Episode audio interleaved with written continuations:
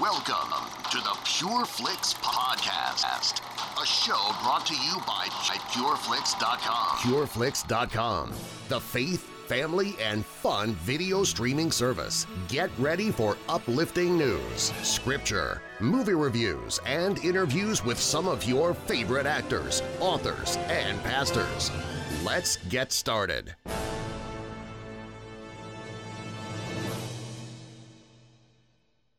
Hey, what's going on? It's Billy Hallowell. Welcome to the PureFlix podcast. We have an exciting show for you today. If you're new here, this is our weekly podcast where we have interviews with your favorite pastors and celebrities, insight, inspiration, and a preview of what's to come in faith and family friendly entertainment.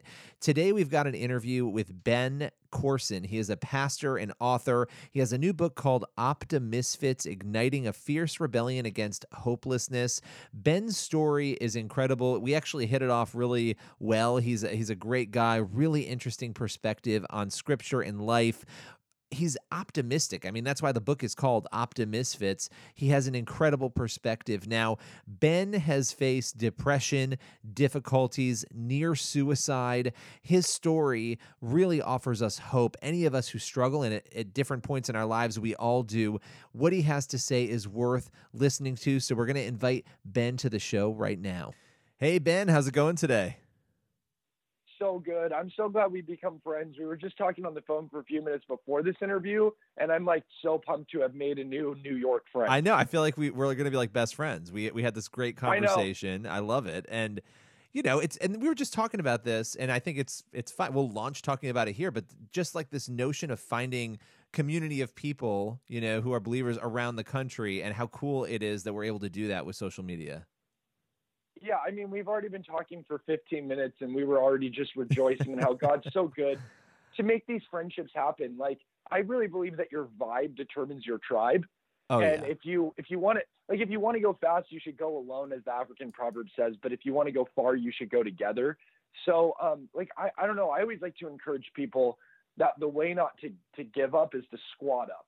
You know, and and adventures with God, adventures with squad is really the vibe because I think even in our generation, there's so much solitude going on, public isolation through social media. Oh yeah. When God has called us to sol- to solidarity, not isolation but infiltration. So yeah, this is super cool. Well, and it's crazy because you end up having these little silos, you know, these thought silos where it's like, well, I'm only going to talk to the people who agree with me over here. And the crazy thing, as we're sitting here kind of talking about, oh, it's great, we can make connection. It is good to find your own sort of tribe and your own group, but, you know, being able to communicate with others and being able to reach other people, that is something that social media should be able to give us the ability to do, especially as believers, but yet, it seems like, and I wanted to get your take on this, but it seems like sometimes social media has the opposite effect. And w- why do you think that is?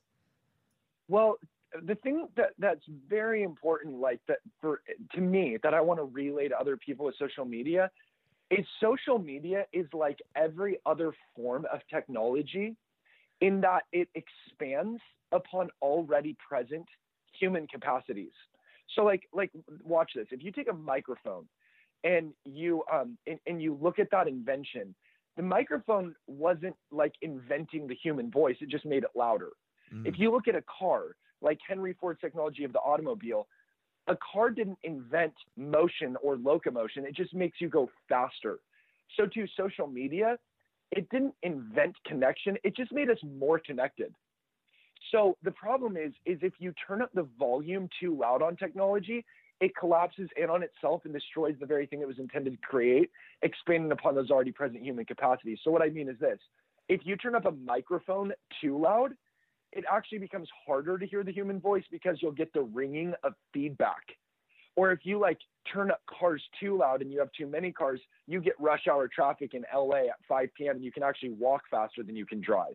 The same is true with social media. Like social media, it connects us, it didn't invent connection. It just expands upon the already present human capacity of connection. But if you turn up the volume too loud, it destroys the very thing it was intended to create, collapses in on itself, and the connection turns into comparison. And we start to compare each other. And it actually, so far from joining us, leaves us in a place of public isolation.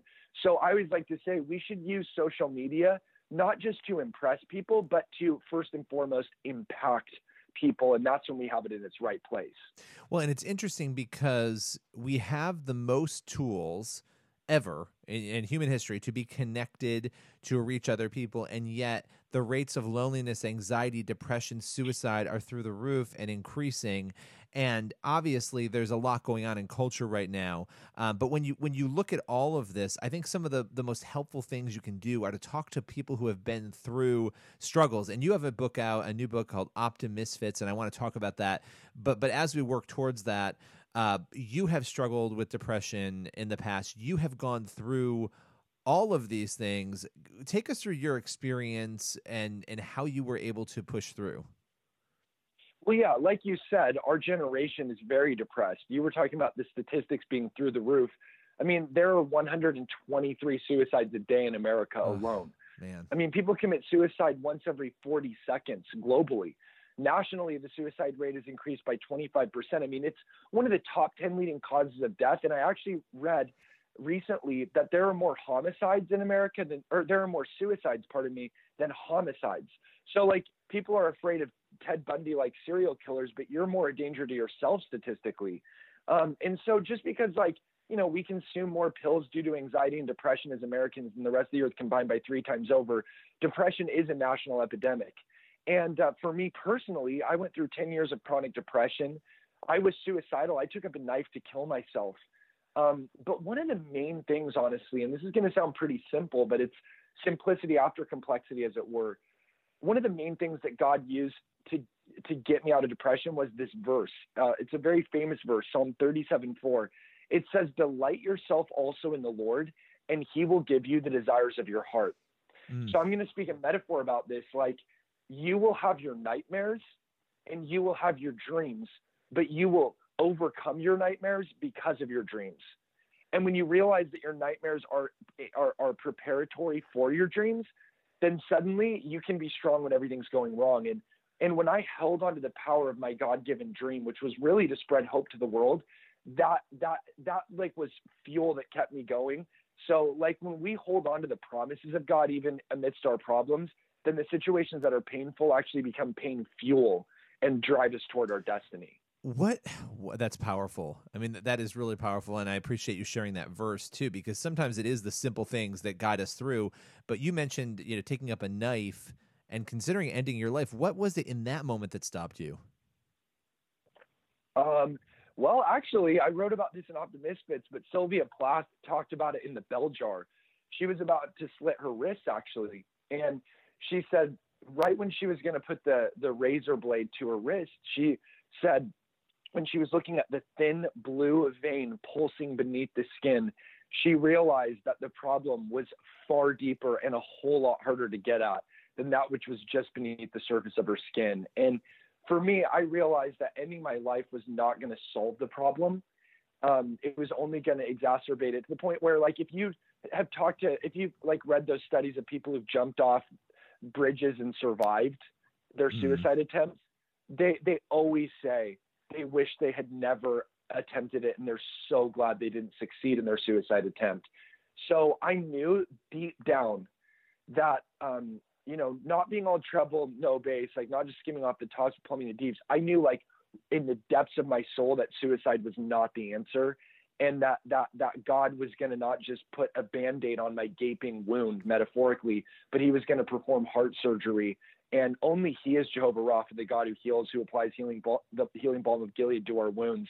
And so again, I I believe that even in the darkest moment, there might still be a chance that there is hope ahead and light ahead and promises ahead and dreams ahead.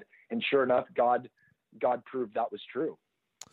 Wow. And you know, for for you moving forward from there because now, I mean, in talking with you and we talked before this interview, obviously we're talking now, you are you are almost i mean like the the joy in you i'm trying to figure out how to word it because it's it's incredible is just contagious you can sense it you can feel it um, how did you get to that place in your life where the general sense of who you are and what you believe and how you exhibit that is so overpoweringly amazing and makes you feel so good just talking with you. How did you get there in your life?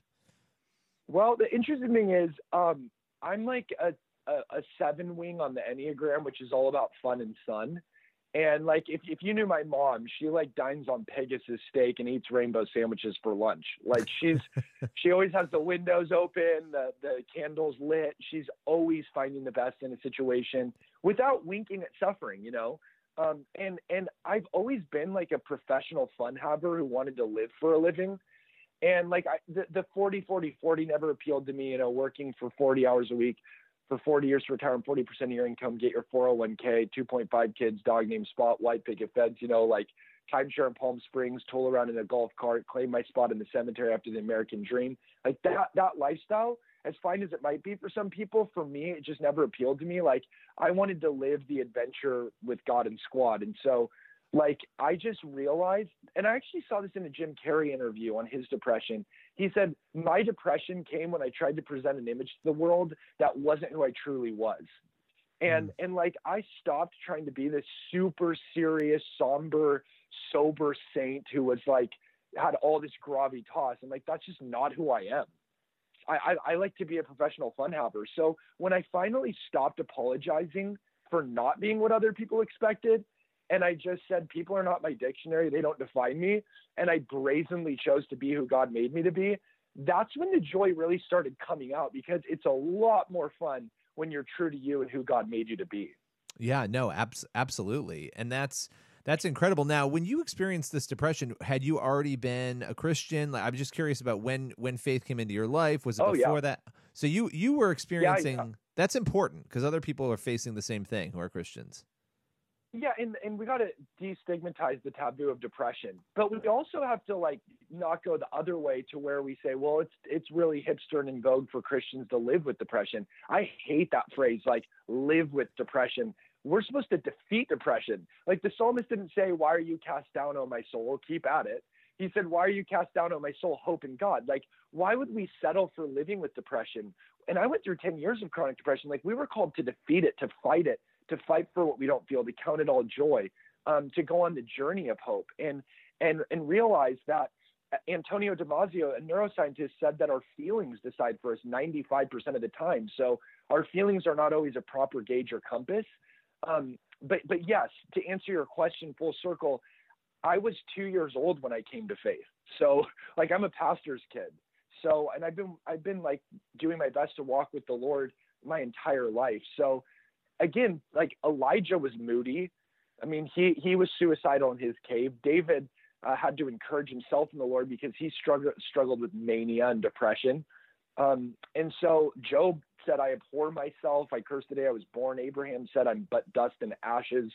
Like uh, Heman wrote Psalm 88, the darkest chapter in the Bible, when he was going through the St. John of the Cross, dark night of the soul. So yeah, like if you're a Christian and you go through depression, uh, you're in a you're you're in a great succession. Like even C.H. Spurgeon, the great preacher in the 19th uh, century in London, like he called it the preacher's fainting fits. Depression is no stranger to people walking with the Lord. Yeah, no, absolutely, and I and I think that there we, we tend to whitewash the Bible sometimes, and I've learned this more so obviously reading through the Bible, but when you have kids and you start trying to tell Bible stories to kids, you realize that you have to whitewash it for kids. But but you realize that we kind of do that unfortunately with adults too, and we don't look at the complexities of care of the characters. And I hate to use that word because they were real people, but the people in the Bible, we don't we don't look at them like we would look at other humans. Meanwhile, they are basically some of the most broken people you could imagine, and that's powerful to me. It speaks to the truth of the Bible and in seeing that, and and so I think there's a lot we can we can glean from that and take away from that, especially when it comes to struggles like depression and trying to overcome loneliness and anxiety. Uh, now we we're rounding out to the end of our of our time here and i want to just ask you two more questions. One would be when you look at this generation what what is it that you see on the positive and the negative? Uh, the negative is depression is rocking our generation. The sociological data and research shows us that we Gen Z, Gen Y, millennials, post millennials, centennials are the number one most depressed generation on record in history.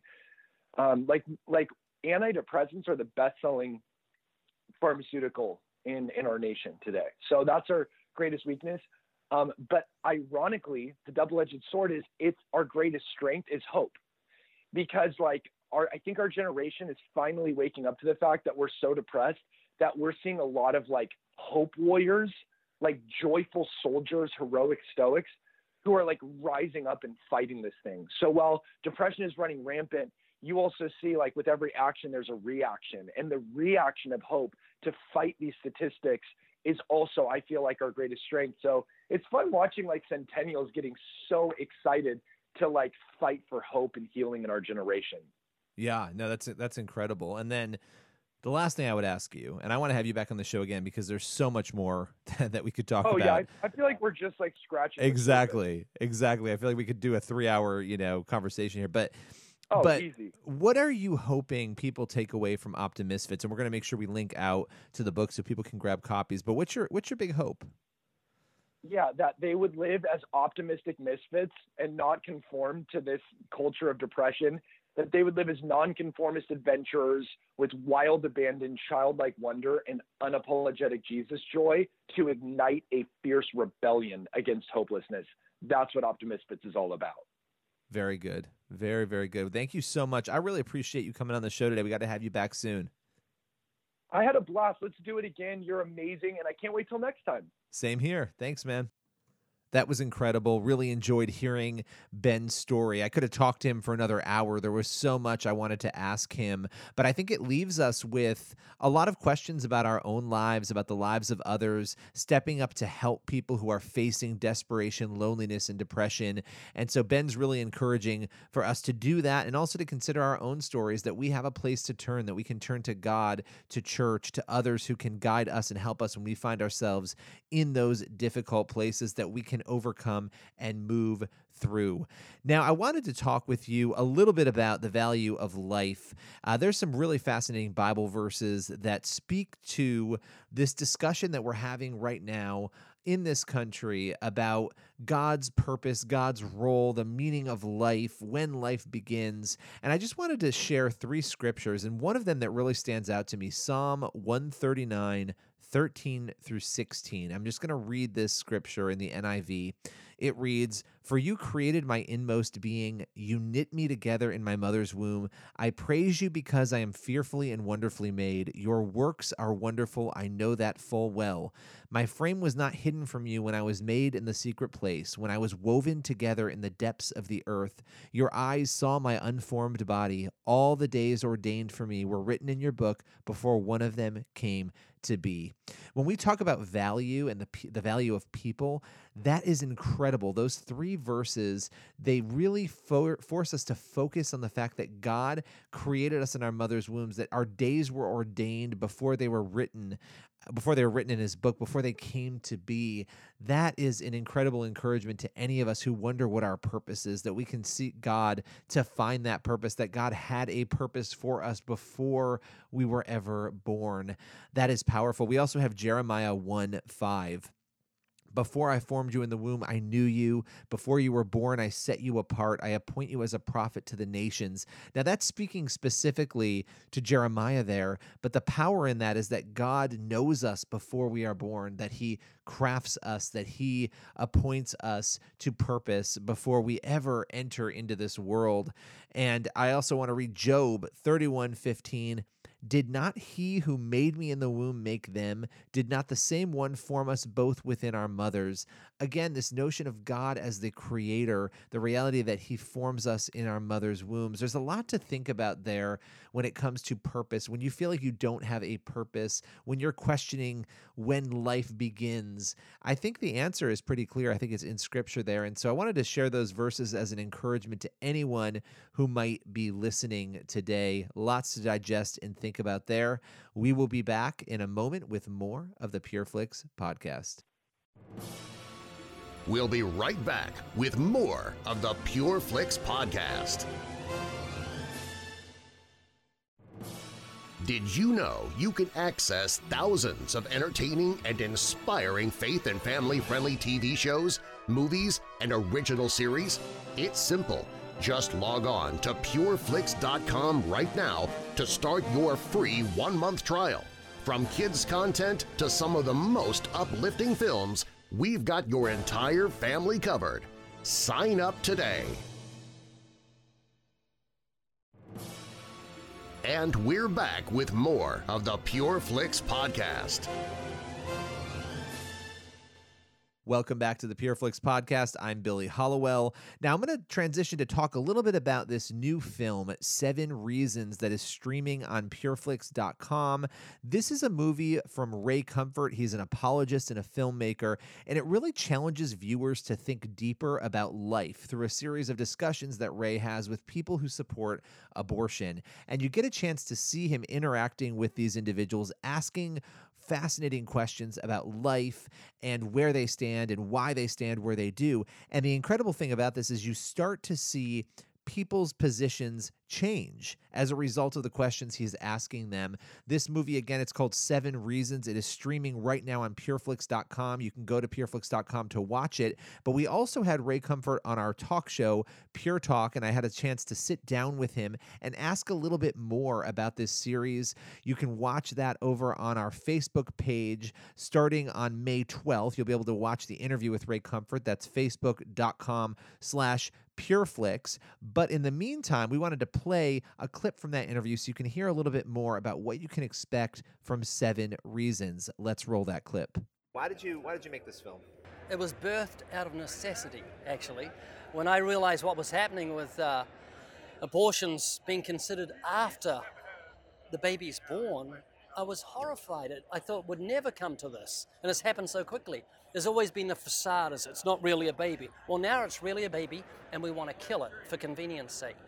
And so I started going to a local college, to universities, and people on the street, and say, "Give me a reason for abortion. Tell me a justifiable reason for abortion." And I found that uh, there are seven reasons most people choose abortion, and each one is easily dismantled if you appeal to someone's conscience and even their intellect. So many of today's uh, young people haven't got a clue what's entailed in an abortion. They don't know. You know, one person says, "Oh, you take a pill or something like that, it just washes away," and I said, "No." They crush the head, they rip the arms and legs off, and I found people would say, "No, I don't believe this," and change their minds about abortion. I think the power of the film is the appeal to the conscience. God has written his, the work of the law upon our hearts, every one of us. There's no atheistic tribes the Incas, the Aborigines, everybody has a, an inbuilt knowledge of God. They worship a totem pole, an idol, or whatever, and they all have a conscience. God hasn't left anyone without moral light. And if you can learn to do what Jesus did and appeal to that moral light, that can change the mind, that changes the vote, that changes the country. Well, and the one thing that's interesting while I was watching Seven Reasons and watching the reactions from people, when you go and you ask, you go through these seven reasons, you start to ask them the questions, is that they're being confronted with information. And what dawned on me, and I've known this, but actually seeing it happen, is that there are a lot of people who don't have information. They don't know what this issue is because they're they've just never been told. And we found a really tragically unique way in our culture of taking something, removing the real meaning of it, slapping a new label on it, right. and just kind of throwing it out there. And so when you're confronting them with the details, they seem many of them shocked. Like you're saying, no, this isn't how it happens. And so this this I think numbness to reality.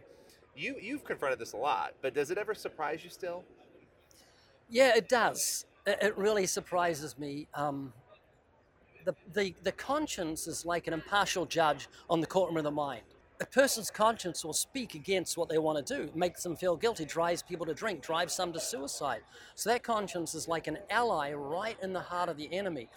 And it never fails to surprise me that this person who is hardened suddenly becomes harmonious with what you're saying because of that conscience right in their heart that overrides their will, so to speak, and says, No, this is wrong. You shall not kill. You've got to check that out. Seven Reasons over on pureflix.com. A really fascinating film that challenges all of us to think deeper about the meaning of life.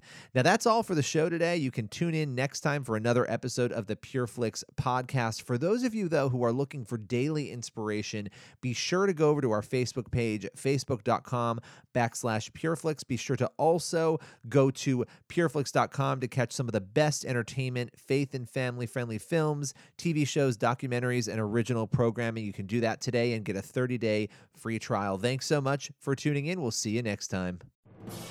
That's all for today's podcast. You can follow PureFlix on Facebook at facebook.com slash PureFlix and on Twitter at PureFlix. And be sure to log on today to pureflix.com for your free month of access to thousands of faith and family-friendly movies and TV shows. Thanks for listening to the Pure Flix Podcast.